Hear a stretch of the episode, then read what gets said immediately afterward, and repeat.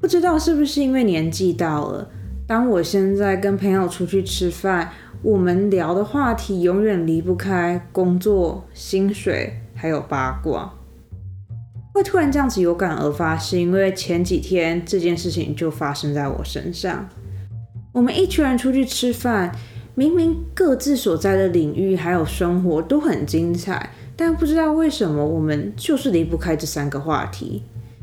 今天就是想要来跟你们分享这件事情，然后顺便分享一下我在饭桌上面听到的那些神奇的八卦。对他们真的非常的神奇。准备好了吗？准备好的话，我们就开始吧。这边是专门说谎，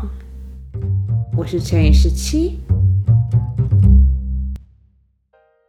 不知道是不是因为长大了，我觉得最近跟朋友出去吃饭，我们在饭桌上讨论的话题越来越无聊了。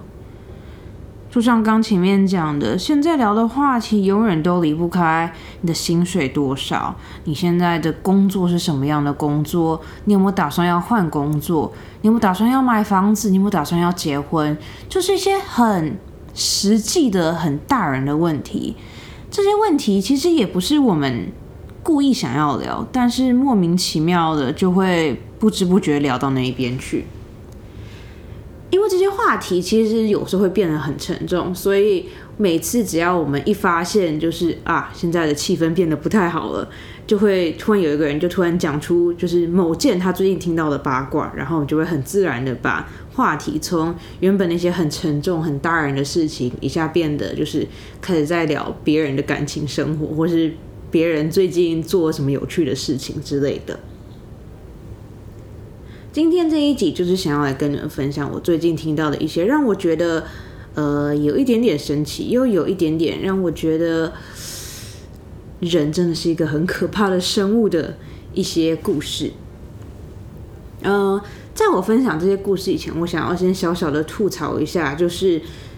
我觉得这是我自己个人觉得，我觉得如果你今天要邀请别人吃饭的话，我觉得你邀请的人数一定要是偶数，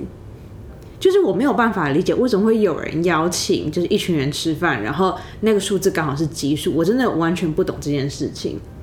我很想要抱怨这件事情，是因为我不知道。台湾是不是这样子？但是很多时候，如果你们这一群人刚好是一个激素的群的话，那通常服务生都会在就是原本应该是偶数的座位上面，然后再多加一张椅子，所以有时候就会变成就是大家都有很好的位置，大家都很正常坐在位上，然后就有一个人特别突兀的坐在走道上面，或是有个人特别突兀的跟呃其中一边的人就挤在一起。我呢？是一个非常非常喜欢就是走在大家后面的人，并不是因为我走路比较慢还是什么的，我就只是单纯的觉得应该是要由就是主揪来走在前面，然后剩下的人就是刚好很顺利的就走在后面嘛，就是跟着主揪一起走嘛。但是呢，我又偏偏是一个我不是很喜欢跟大家就全部挤在一起的那种人，我就是喜欢那种，就是我在后面慢慢的走，然后跟我的朋友一起聊天，然后就是该怎么讲，我就是不喜欢很多人挤在一起，然后因为有时候当你很多人挤在一起的时候，你就会默默变成就是一排三个人或者四个人，然后就变得很长一条，然后你就会默默挡到就是其他行人要走路的地方，所以我就很不喜欢这样子，所以我每次。如果我们是一群人出去吃饭的话，我通常都会走在后面，然后就跟我的好朋友，就可能两个人、三个人，就是很自然的在后面聊天。会突然提到就是走路的顺序，就是因为通常你在就是决定你要坐在哪里的时候，通常都是先到的人先坐嘛。然后通常，通常 就是一般来说，如果你今天看到就是。呃，比如说，比如说我们今天一群七个人好，然后有六个是正常的位置，然后有一个位置是在走道上，你理所当然的会先去坐在正常的位置上面，而不会坐在走道上面的那个位置，对吧？对，我的朋友们也是这样子，所以最近就是只要我们是一群人是奇数的人出去的话，通常因为我走在后面，我就会被默默的分配到那一个坐在走道上面的位置，那个位置非常非常的不好。请听我慢慢的解释它为什么不好。第一件事情是因为当你坐在走道上面，你那一边，因为桌子不是正常都是方形的嘛，然后通常都是你知道，可能上面跟就是反正其中两边都是坐满人。然后如果你刚好被分配到是走道上面的位置的话，你一定是在那一边的唯一一个人，然后你就会默默的变得很像主角。这个就很像是如果你去吃喜酒，然后呃。新郎新娘刚好坐在中间，然后你就坐在主位，就是你就是坐在主位的那个感觉。然后我每坐在那位置，我会觉得很尴尬，因为要点餐的时候，服务生就会很自然而然的就走到你旁边，然后就开始问大家要吃什么。然后如果有时候太远的话，服务生就会看着我，然后我就会看着服务生，然后我就要帮我就是坐在很远的那个朋友点菜。然后我就觉得很麻烦。好，这是第一件事情。然后第二件事情是，当你坐在主位的时候，通常。就是上菜的人会跟服务生一样，就是跟点菜的服务生一样，很自然的走到你这边，然后就是开始上菜。所以呢，就是你知道，有的时候如果那间餐厅比较小，然后服务生没有办法很直接的走到餐桌的中间啊，或者是走到我朋友坐的位置啊，他就会很自然的把食物端给我，然后我就要很自然的，就是开始把食物传下去，就很像你在小学的时候。小学时候不是会写那个练习卷吗？还是什么东西？我也忘记，我也忘记它叫什么了。反正我记得我小时候他们叫练习卷，练习卷吗？好，反正就是在小学的时候，老师不是都很喜欢发一叠纸，然后把它给座位第一排的人，然后叫他们往后传嘛。我就会变得很像是在座位第一排的人，然后就开始要帮大家传，就是他们自己的食物。然后通常我觉得这件事情就是都还好。可是我觉得最讨厌、最讨厌的就是，当所有的人都已经拿到他的食物，只剩下你还没有拿到的时候，所有人就会看着你，然后再等你。然后因为你是坐在主位，所以你可以很清楚的看到每一个人的眼神。然后我就觉得他非这件事情真的是一个让我非常非常痛苦的事情。所以。这件事真的太痛苦，现在光想到就觉得很烦躁。呃，如果你有什么可以很好避免这种尴尬场面的话，拜托你告诉我，因为我现在真的很想要很努力的去，找就是避免这一切。虽然说我也是可以跟服务生要求说，哦，我想要我们想要坐大一点的位置，这样我就可以跟其他人一样，就是坐在正常的位置上面。知道，通常当你晚餐出去吃饭的时候。位置其实也不是那么多，然后你也没有办法就是随便选你要坐哪里，所以这个好像其实也不是那么的可行。反正我就觉得这件事情烦躁就对了，然后我就只是因为最近遇到太多这种事情了，就想要在今天节目之前跟你们小小的抱怨一下。好好，我们我们回去讲，回去讲，听到那件让我觉得很很不可置信的事情。事情是这样子，我有个女生朋友，她有一个交往非常非常久的男朋友，然后。其实我一直觉得他们两个可以很长久、很长久的走下去，因为我也见过那个男生，然后我就觉得这个男生的性格跟我这个女生朋友还蛮、还蛮配的，应该这样子讲。我就觉得他们两个并不是说是互补的那种配，而是他们两个的兴趣都非常非常的类似，然后就觉得好像不管女生想要做什么，这个男生都可以很好的配合，然后。比如说，这个女生有时候耍一点小脾气的时候，这个男生也可以很好的安慰那个女生。反正我就觉得他们两个还蛮配的。但是就在去年，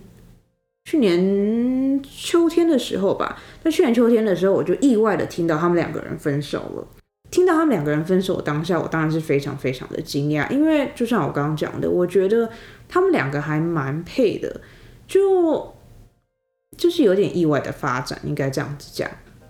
然后那个时候我就很自然的问那个女生，就是为什么你们两个会突然分手？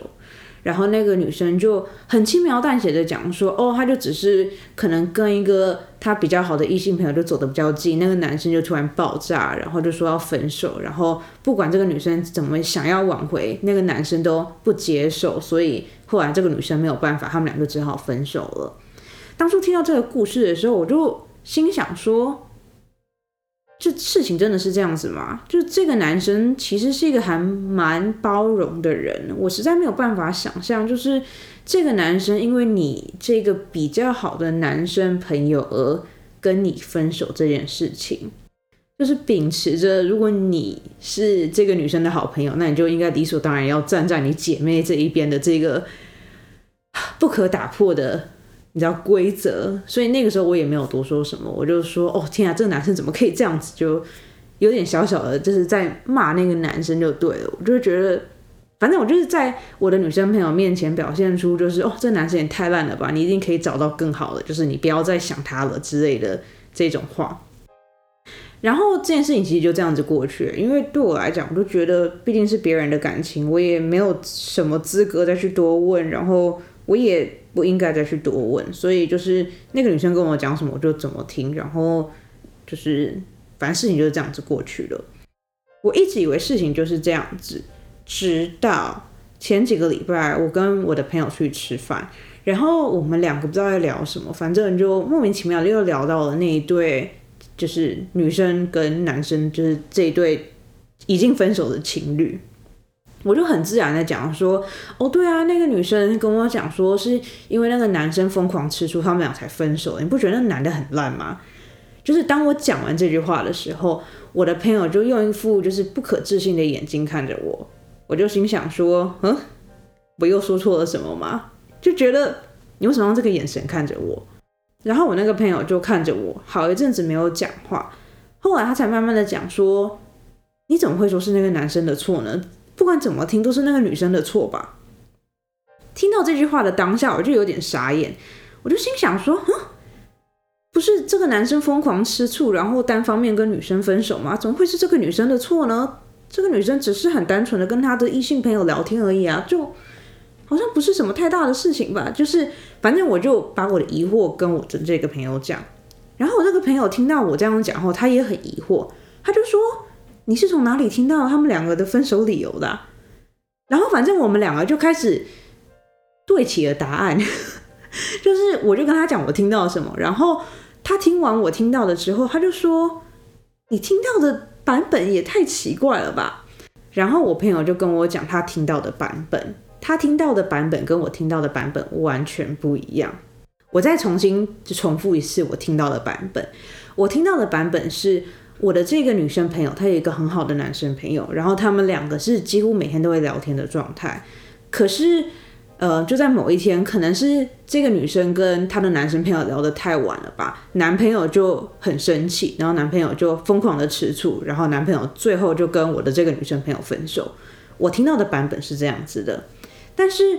我的那个朋友他听到的版本是，我的这个女生朋友其实不单单只是跟她这个很好的异性朋友聊天，这个女生其实是有邀请她的这个很好的男生朋友到他们家，两个人哦，两个人在晚上单独喝酒，反正后来就好像就是有一些你知道肢体上面的事情发生。虽然说好像没有发生到最后，但就是好像有一点点就是跨界的那种感觉。然后后来就是这件事情发生了以后，那个女生隔天还用一副就是有点像是受害者的心情吧，就跟她的男朋友讲说：“哦，你知道昨天谁谁谁吗？你知道他昨天他竟然怎样怎样怎样吗？”然后反正我那女生朋友就是。把昨天晚上她跟她这个男闺蜜一起喝酒，然后到这个男闺蜜就是有点毛手毛脚的事情，全部都跟她的男朋友讲了。男朋友听到这件事情以后，当然是大暴怒啊！他大暴怒的原因不单单只是因为这个男闺蜜对他的女朋友动手动脚，他暴怒的另外一个原因还有我的这个女生朋友没有提前报备跟她男朋友讲，然后就很私自的邀请她男闺蜜到他们家这件事情，然后。据我朋友所说，是因为我的这个女生朋友已经做过太多次这种事情了，然后导致她男朋友就是完全没有办法再接受、再容忍她了，所以他们俩才会分手的。听到我朋友跟我讲的这个版本之后，我觉得这一切事情都太合理了。就是因为当我一开始听到这个故事的时候，我本来就不觉得这个男生是会这么轻易跟我这个女生朋友分手的那个类型啊。所以，当我的这个女生朋友跟我讲说，只是因为她跟她男闺蜜聊天聊到比较晚，所以男生她男朋友就跟她分手。我觉得这个理由真的是有一点点的不合理。但是现在，当我听完我朋友讲的那个版本之后，我就觉得很合理啊！就是你男朋友跟你分手，真的是太合理。就是如果今天是我的话，我也会跟你分手啊！你们你们懂吗？就是好，我先来解释一下我为什么会这么的惊讶。我会这么惊讶的点有两有两个，主要是两个啦。第一个点是，我觉得我的这个朋友是一个有点狡猾的人，就是用比较委婉的方式讲，就是我觉得我这个朋友有点狡猾。我觉得他狡猾的点在于，一他是有点先斩后奏的方式，这样子不管是对她的男闺蜜来讲，还是是对她的男朋友来讲，就都是一种很不尊重的举动啊。如果你今天真的尊重你男朋友的话，那你理所当然会跟你男朋友讲说：“哦，我今天想要邀请谁谁谁来我家，然后我们两个就只是单纯的聊天而已，不会发生什么事情。”但是我还想要先跟你讲，我觉得如果你今天尊重你男朋友的话，你应该会先跟你男朋友报备啊。然后我觉得我的这个闺蜜对于她男闺蜜也是很，就是有点不太尊重，就是我觉得她应该隐隐约约的感觉出来，她男闺蜜是喜欢她这件事情。那如果你今天已经知道你的男闺蜜喜欢你，然后你还故意给他这种机会，邀请他，然后让，然后邀请他到你们家，你们两个人在晚上两个人，然后一起喝酒、聊天、谈心，就是，并不是说当女生邀请男生到自己的家，就一定是在暗示他可以发生什么事情。但是我觉得，就是你知道，如果你。今天是想要避嫌的话，那你就不应该做出就是这么让人觉得你知道有点模糊不清的举动，并不是说就是你知道所有的人都应该要有这个意识，但是我就是觉得说，如果你今天已经真心诚意的决定说我跟这个人只是朋友，那你就应该要做好就是划清界限这件事情。虽然说我有很多的男闺蜜，但是我从来不会就是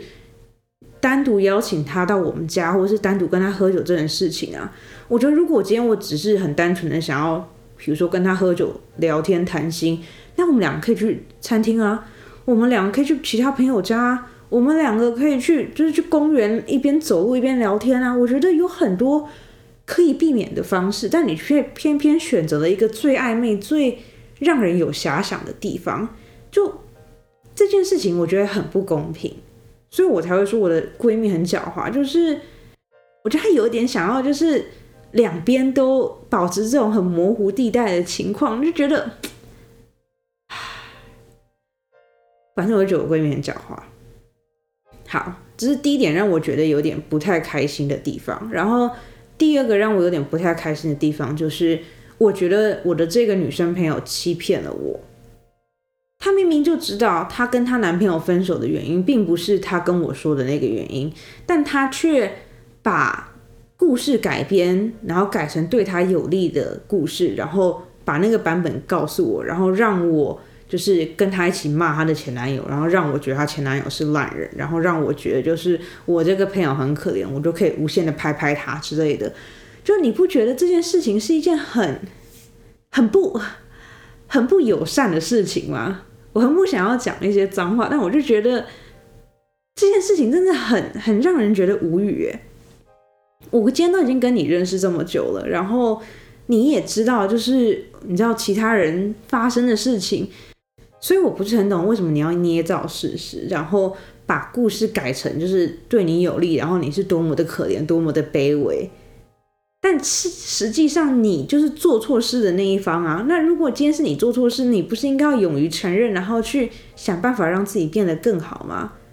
就是我就觉得他这样做根本是在逃避现实，然后希望让全世界的人都觉得他是受害者。我觉得这件事情真的是很不可取诶。啊，好，我觉得我有点激动了。反正我就听到我朋友跟我讲了这件事情，然后反正那天晚上，当我听完我朋友跟我讲的。故事之后，我觉得是比较真实的版本的故事之后，我就开始在反思，就是我跟我这些女生朋友之间的友情到底是不是真的这件事情。因为在我前几集我有讲过，就是我觉得我最近周遭的女生朋友都没有很善良。就不管是在旅行之前突然放鸽子说不想要去啊，或者是你知道，就是有点像是欺骗我那种感觉啊，然后或者是根本也不关心我的近况，然后就只是单纯的想要把他生活上遇到的乐色事，就是一股脑的往我身上倒。我就觉得我最近受到的女生培养好像都不是那么的优秀，然后这件事情就让我非常非常的难过。虽然很难过，但。我那个时候其实也没有多想，因为毕竟我那个时候工作真的蛮忙的，我就觉得哦，有可能就是我比较忙，所以你知道内心就有点比较敏感，所以我就也没有多想。直到我听到了第二个故事，这个第二个故事其实一开始是以八卦的形态出现的。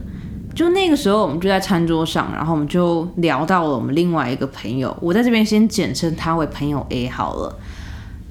我们就。聊到了朋友 A，然后聊到朋友 A 的时候，我们在餐桌上的其中一个女生就突然跟我分享一个关于朋友 A 的故事。事情是这样子的，在疫情刚发生的时候，朋友 A 的室友因为都很担心疫情嘛，所以大家都决定要回亚洲了。然后因为那个时候朋友 A 是跟一群人一起合租一间大房子的，所以当朋友 A 的室友全部都决定要回去他们自己的国家的时候，朋友 A 就突然变成一个孤零零的状态。他也没有钱去自己一个人租那间大房子，然后他也临时找不到新的住的地方。在这种情况下，朋友 A 的另外一个朋友就决定伸出援手，然后让朋友 A 先暂时去借住他家。我们在这边称就是。让朋友 A 借住他家的这个朋友为朋友 B，朋友 A 跟朋友 B 的关系并不是说特别特别的好，就是他们两个是好朋友，但是也没有到就是好闺蜜的那一种程度。那个时候，朋友 B 单纯的就是觉得说啊，我们两个同样都是从国外来美国读书的留学生，那他就觉得在这种情况下应该要互相帮助啊，所以他就很自然的问朋友 A，就是要不要去借住他们家，然后朋友 A 也很自然而然的就答应了。朋友 A 搬进去之后，其实一开始的第一个礼拜，他们两个都相处的蛮融洽的，因为毕竟一开始嘛，就还是会彼此很客气什么的，然后也会就是一起煮饭啊，然后一起看剧啊，就是很多事情都过得很开心，然后就觉得好像很很和谐这样子。可是后来，当朋友 B 默默的发现朋友 A 住的越来越舒服的时候，朋友 B 的心里就开始有一点点觉得毛毛的。因为当他们两个就是一开始决定要住在一起的时候，朋友 B 其实是没有跟朋友 A 收房租的。所以当等到一个礼拜过去了，两个礼拜过去了，三个礼拜过去了，就是当他们要迈入第四个礼拜的时候，朋友 B 突然发现朋友 A 住的非常非常的舒服，而且朋友 A 完全没有就是任何要找新家的念头。意识到事情好像有点不对的朋友 B 就开始有点用暗示的方式在跟朋友 A 讲说：“哎，你最近找房子找的怎么样啊？要不要陪你一起去看房子啊？然后就是你最近在看哪一区啊？”就开始问这种试探性的问题。每次当朋友 B 问这种问题的时候，朋友 A 都用一种很不耐烦的口气讲说：“哦，有啊，有在找啊，就是你知道还，但是还没有看到好的这样子，反正就是用一种很敷衍的方式来回答朋友 B 就对了。”那个时候，朋友 B 就是其实也不太好意思拉下脸，然后就是逼朋友 A 在限期之内搬出去，所以朋友 B 就有点纵容朋友 A，然后就是继续住在他的房间里面，然后不用付房租，不用付水电，不用付任何的钱，然后吃，然后你知道交通什么，几乎都是朋友 B 全包了这样子。你们现在听起来可能会觉得很不可思议，但是那个时候朋友 B 真的就是默默的忍受了这一切，直到后来，我记得好像在一个多月、快两个月的时候吧，朋友 A 有一天才突然跟朋友 B 讲说：“哦，他找到房子，然后他在两个礼拜之后就可以搬出去了。”所以你知道，就是变相的来讲，朋友 A 在朋友 B 家白吃白住了两个多月。两个多月其实听起来好像也没有很多，但是一年也才十二个月而已。然后两个多月其实就是一年的六分之一了。如果你一年六分之一你不知道养活你自己，你还要养活你这个也不是那么亲近的朋友，然后还要看他每天都耍废在家里面，就是看剧啊、玩啊，然后你一个要出去工作，然后要面对客人什么有的没有的，就是心里理所当然会觉得很不平衡嘛，对不对？所以当朋友 A 好不容易搬出去的时候，朋友 B 就有种下定决心要把朋友 A 拉黑，然后跟他保持距离了。但事情最扯最扯的就是，朋友 A 在朋友 B 家白吃白喝两个多月，不是最夸张的事情。最夸张的事情是，当朋友 A 搬走了，然后。有一天，朋友 B 准备要出去旅行，他准备要找他的 GoPro 的时候，朋友 B 发现他的 GoPro 不见了。然后朋友 B 这个时候就心想说：“哎，我是不是就是那个时候乱放，就是可能放到其他地方，他突然找不到了。”然后反正朋友 B 就有点难过，就觉得说好像是自己的错，自己把他的自己的 GoPro 搞丢了。但是也没办法嘛，因为你东西就真的找不到了。就在朋友 B 发现他的 GoPro 不见的第二天。他在 IG 上面看到朋友 A 拿着一台跟他一模一样型号的 GoPro，很开心的在外面旅行。看到那个照片的当下，朋友 B 就用一种很疑惑的语气去问朋友 A，朋友 B 就说：“哎，你怎么也有这台 GoPro？这台 GoPro 明明不是最新的款式，那你怎么会买这一台呢？你是什么时候买的？”就是朋友 B 虽然不想要怀疑是朋友 A 偷的，但是。自己内心还是有那个疑问嘛，就是为什么你前阵子来住我家，然后你现在搬走了，然后我的 GoPro 突然不见，然后你突然出现一台不是新版的 GoPro，就是如果你今天是想要买一台 GoPro 的话，一般人不都理所当然的会买最新一代的吗？怎么会有人就是买一台就是比较旧的 GoPro 呢？就怎么想都很不合理啊。当朋友 B 把这些疑问发送出去给朋友 A 的时候，朋友 A 就用一副就是很不在意的语气讲说：“哦，没有啊，就是之前就是买了，只是你都没有看过而已。”然后就结束话题了。他也没有多问朋友 B 发生了什么事情，为什么会突然问他这台 GoPro 的来源，就是感觉就是朋友 A 好像很想要草草就结束这个话题这样子。虽然说我们到现在都还是不知道朋友 A 是不是真的拿了朋友 B 的 GoPro，但是这一个话题就有点被当做八卦，在我们这一个朋友圈里面就是开始这样子传。然后一开始，当我这个朋友在饭桌上讲这个故事的时候，他其实并没有明确的讲出谁是朋友 A 跟谁是朋友 B，他就只是单纯讲说，哦，他这边有一个朋友啊，然后发生这些事情而已。但是当我一听到这个故事的时候，我立刻马上就知道他讲的朋友 A 是谁，然后我完完全全可以想象出我的这个朋友 A 做出这些事情。然后呢，就是知道，因为我之前就已经觉得我身边的女生朋友好像都不是很优质，然后后来又听到了这个故事，我就觉得我的世界有点崩塌了。我就觉得说，我是不是真的很不会选朋友？为什么我？最近身边的朋友好像都是这样子的人，然后这件事情就让我觉得非常非常的难过，所以我就那天吃完饭，然后就是开车回家的路上，我就有一种就是，我就突然觉得我是不是应该要好好选一些朋友，然后我是不是应该要呃好好的珍惜自己，就是我应该让我的身边充满着好人，而不要。因为就是不好意思跟朋友就是绝交，而把这些好像不是那么优秀的人留在身边。然后，对，最近的我就是在想这个问题。这件事情其实花了我一段时间来去消化跟要想通。我觉得，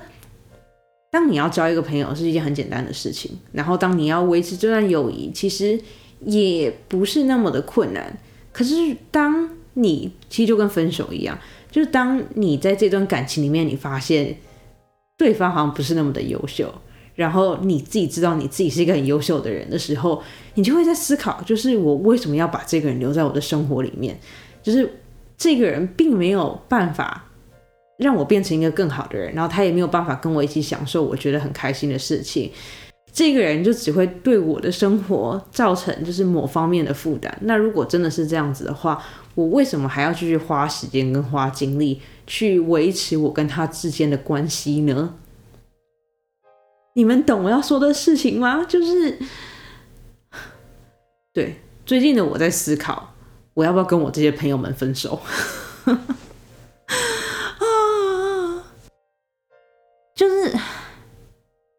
我我我其实好，我我这边重申一下，就是当我当初认识这些朋友的时候，我真的觉得他们是好人，就是因为都是在读书的时候认识的朋友嘛。然后那时候就很很简单啊，就是每天都是一起去吃饭啊，然后一起去学校读书啊，然后你知道一起准备考试啊什么的，我觉得都很好啊。可是当我们都出了社会以后，我就发现好像那些人并没有我想象中的那么的好，然后那一些人很多价值观都跟我不太一样。就比如说，我可能，比如说我们两个今天都一百块，我们两个今天都决定要花这一百块，那我可能会觉得说，好，我今天手上一百块，那我想我想要把我这一百块拿去买我需要的东西。就是食物啊，然后你知道付房租啊，就是一些比较实用的东西。但是我的这一些朋友可能就是想说，好，喂，我今天有一百块，我要去买烟买酒，然后可能去夜店之类的东西，并不是说这些东西不好，但是我就发现我们两个人，就是我跟这一群朋友的价值观好像越来越不一样，所以每次在你知道一起相处的时候，就开始会觉得。我们好像越来越没有办法聊到一起，然后当你们两个没有共同话题，但是还是想要硬聊的时候，就会变得很尴尬。就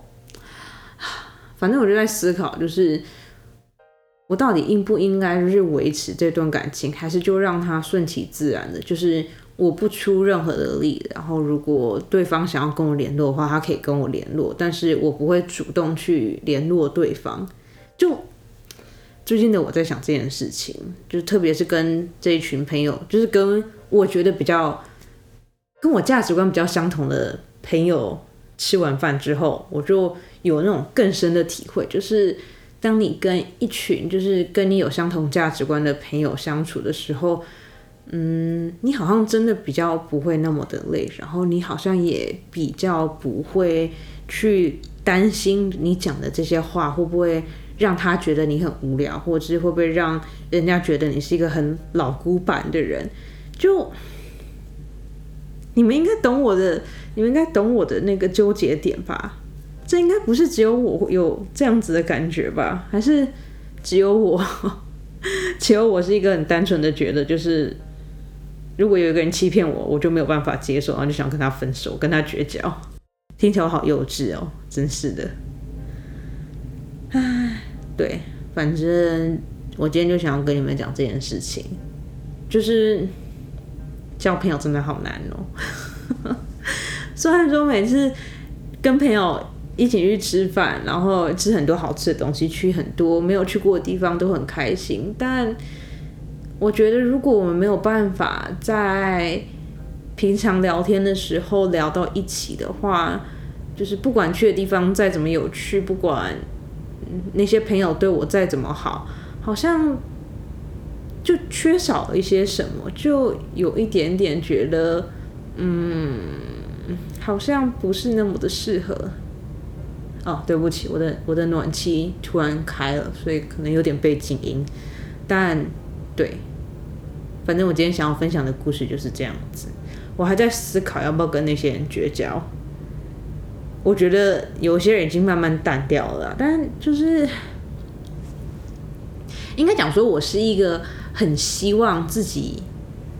能给每一段感情一个句点跟一个结局的人。就是我没有办法接受，就突不突然不明不白的就消失了，我就会觉得就是好像悬在那边，就好像你看了一部动漫，你已经知道它的结局，但是直到你看到最后一集。之前你都没有办法接受，就是你想的那个结局就是真正的结局，然后你就会很想要知道真正的结局。虽然说你在心里已经有预设一个结局了，但是你心里预设的那个结局并不是真正的结局。然后我很不喜欢这样子。对，啊，我都在讲些什么啊？好吧，反正对事情就是这样子。然后应该讲说前几天当。我跟这群朋友吃完饭，就是跟我这群我觉得价值观跟我比较接近的朋友吃完饭之后，我就突然意识到，就是珍惜自己，然后知道自己是一个很棒的人，然后自己的身边值得很多很棒的人，这件事情很重要。所以最近的我，有很努力的想要让自己变得更好，然后有很努力的想要让自己就是不再因为身边的人的这些所作所为而影响到自己的心情，应该这样子讲。就是对我觉得这件事情很难，因为毕竟我从以前到现在都是这样子过来的，然后现在突然要就是把一些已经认识很久的朋友，就是慢慢的让他在我的生命中，呃，让他慢慢的淡掉，其实是有点困难的。但不知道哎，如果今天你们是我，你们会怎么做呢？你们会继续跟这些朋友就是来往吗？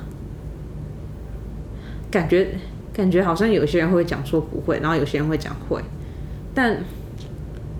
我就是很好奇，如果今天你说你不会，那你的理由是什么？如果今天你说会的话，那你的理由是什么？把你们的答案告诉我吧。你们可以去我的 IG 或者 FB Professional Liar 点 X 十七去那边留言告诉我。好啦，反正对我今天就想要跟你们分享这件事情。感觉我最近好多那种心里话可以跟你们分享，好棒哦！每一集都讲的好长哦，啊，好烦哦！就觉得这些事情好像都不是好的事情，但就觉得好像不得不处理，但是很不想要处理的感觉。其实听完第一个故事，就是听完第一个八卦的那天晚上，我其实没有怎么睡，因为我其实。没有办法接受，就是我其实我到现在都还是没有办法很好的接受，就是我那个认识那么久的朋友会做出这样子的事情，并不是说我觉得每个人都应该要跟我讲所有的事情，但是我会希望就是那个人不要误导我，然后来让我就是有一些错误的理解，因为这样子到后来，万一有一天。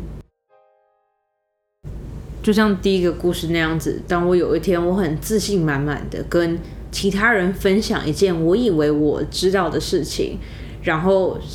你听的那些人就是用一种很疑惑的眼神，或者用一种很鄙视的眼神看着我，然后跟我讲说你所知道的事情是错误的，这样就显得我很蠢吗？就是我觉得我蠢的点在于，我不单单知道。然后散播错误的讯息，我同时还很盲目的相信了一个呃，其实根本不值得依赖的资讯来源，就会让我觉得自己很蠢。然后我觉得，如果今天真的是朋友的话，你不会让你的朋友有这样子的遭遇，对，就觉得有一点点难过。好啦，今天这一集到后来变得好难过，好吧，反正。对，事情就是这样子。然后就像前面讲的，我希望大家都可以好好的珍惜你自己，因为我真的觉得每个人都值得更好的。就是就连我那些就是欺骗我的朋友，我也觉得他们值得很好的人。虽然说他们的很好跟我的很好应该不太一样，但你知道，就是对，好啦，反正就是希望大家都可以很好的珍惜你自己，然后。如果你生命中有需要断舍离的地方，在适当的时候还是要努力的断舍离。虽然说这件事情我到现在还没有很好的做到，但是我还在努力当中。如果你有什么很好的方法可以教导我的话，也欢迎你去我的 IG 或者 FB Professional Liar 点 X 十七去那边留言给我，跟我分享哦。好啦，我们今天就先讲到这边吧。这边是专门说谎，我是乘以十七，我们下个礼拜见喽，晚安。